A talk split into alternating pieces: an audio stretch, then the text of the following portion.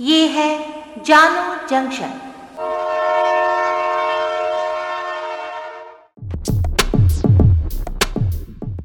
नमस्कार, आज है 18 मई 2022 मैं हूँ पूजा वर्मा और आप सुन रहे हैं जानो जंक्शन पे Hindi news podcast, news rail, पहले मुख्य समाचार। दिल्ली के एलजी अनिल बैजल ने दिया इस्तीफा।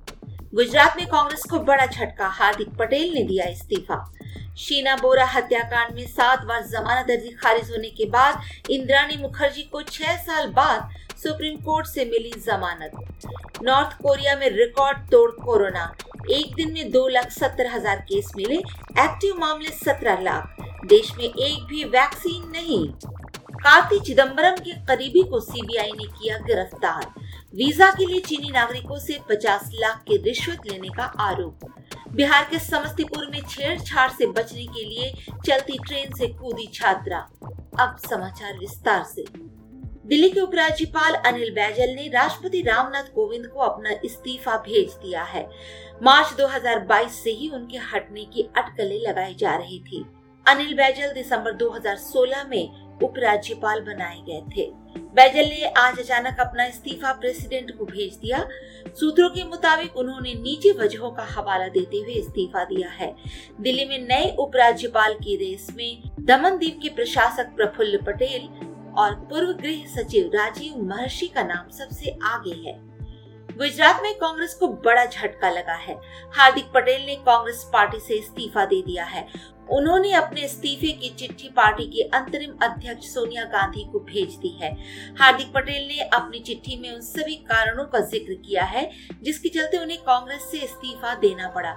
हार्दिक पटेल ने ट्विटर पर अपने इस्तीफे की चिट्ठी शेयर करते हुए लिखा, आज मैं हिम्मत करके कांग्रेस पार्टी के पद और पार्टी की प्राथमिक सदस्यता से इस्तीफा देता हूँ। मुझे विश्वास है कि मेरे इस निर्णय का स्वागत मेरा हर साथी और गुजरात की जनता करेगी। अपनी बेटी शीना बोरा की हत्या के मामले में पिछले छह साल से मुंबई की भाईखला महिला जेल में बंद इंद्राणी मुखर्जी को आखिरकार सुप्रीम कोर्ट से जमानत मिल गई है।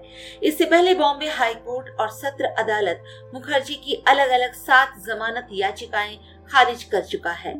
जेल में रहने के दौरान उनका अपने पति पीटर मुखर्जी से तलाक भी हो चुका है। देश की सर्वोच्च अदालत ने इंद्राणी को ये जमानत मेडिकल ग्राउंड पर ग्रांट की है। सीबीआई ने शीना बोरा मर्डर केस में जाँच बंद करने का फैसला किया है। पिछले दिनों सीबीआई ने मुंबई के स्पेशल कोर्ट में कहा था कि 2012 में हुए इस मर्डर को लेकर उसकी जाँच पूरी हो गई है। सीबीआई ने इस मामले में तीन चार्जशीट और दो सप्लीमेंट्री चार्जशीट फ़ाइल की है। इनमें इंद्राणी मुखर्जी, उसके ड्राइवर श्यामवर राय पूर्व पति संजीव खन्ना और पीटर मुखर्जी को आरोपी बनाया गया है। नॉर्थ कोरिया में कोरोना का कहर तेज़ी से बढ़ रहा है। यहाँ करीब 17 लाख लोग कोरोना पॉजिटिव हैं। मंगलवार को यहाँ ढाई लाख से अधिक नए कोरोना मरीज़ मिले। कोरोना संक्रमण से 24 घंटे के दौरान छह लोगों की मौत हुई है। अप्रैल से अब तक बासठ लोगों की संक्रमण के कारण मौत हो चुकी है। राजधानी प्योंगयांग में सभी दवा दुकानों के सामने आर्मी को तैनात किया गया है। कोरोना की जाँच के लिए पर्याप्त टेस्ट किट नहीं होने के कारण स्थिति और भी बदतर होती जा रही है। नॉर्थ कोरिया में बेकाबू होते संक्रमण और लोगों में रोष भड़कने की आशंका को देखते हुए तानाशाह किम जोंग उन ने हज़ारों सैनिकों को सड़कों पर उतार दिया है। संयुक्त राष्ट्र संघ की रिपोर्ट के अनुसार, दुनिया में नॉर्थ कोरिया और अफ्रीकी देश इरिट्रिया ने वैक्सीन नहीं ली है। कांग्रेस सांसद कार्ति चिदम्बरम के एक करीबी एस भास्कर रमन को सीबीआई ने गिरफ़्तार कर लिया है। ये एक्शन 17 मई को हुई छापेमारी के बाद लिया गया है। उन पर दो चीनी नागरिकों को वीज़ा दिलवाने के लिए कथित तौर पर 50 लाख रुपए रिश्वत लेने का आरोप है। सीबीआई ने मंगलवार को कार्ति चिदम्बरम के 10 ठिकानों पर छापा मारा था। अधिकारियों ने बताया कि सीबीआई को आईएनएक्स मीडिया मामले में लेन देन के जाँच के दौरान इसकी जानकारी मिली थी। वरिष्ठ नेता पी चिदम्बरम ने कथित तौर पर नियमों की अनदेखी कर चीनी नागरिकों को वीज़ा दिलाने में मदद की थी। पंजाब में स्थित Talwandi Sabo power limited project चल रहा था, जिसके लिए चीनी मजदूरों को नियमों को ताक पर रखकर वीज़ा दिलाया गया था।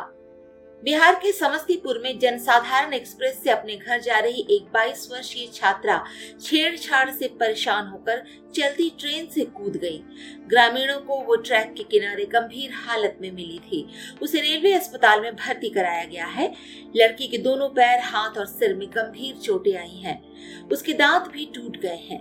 वो मुजफ्फरपुर में नर्सिंग की पढ़ाई करती है। ट्रेन से वो बरौनी अपने घर के लिए निकली थी।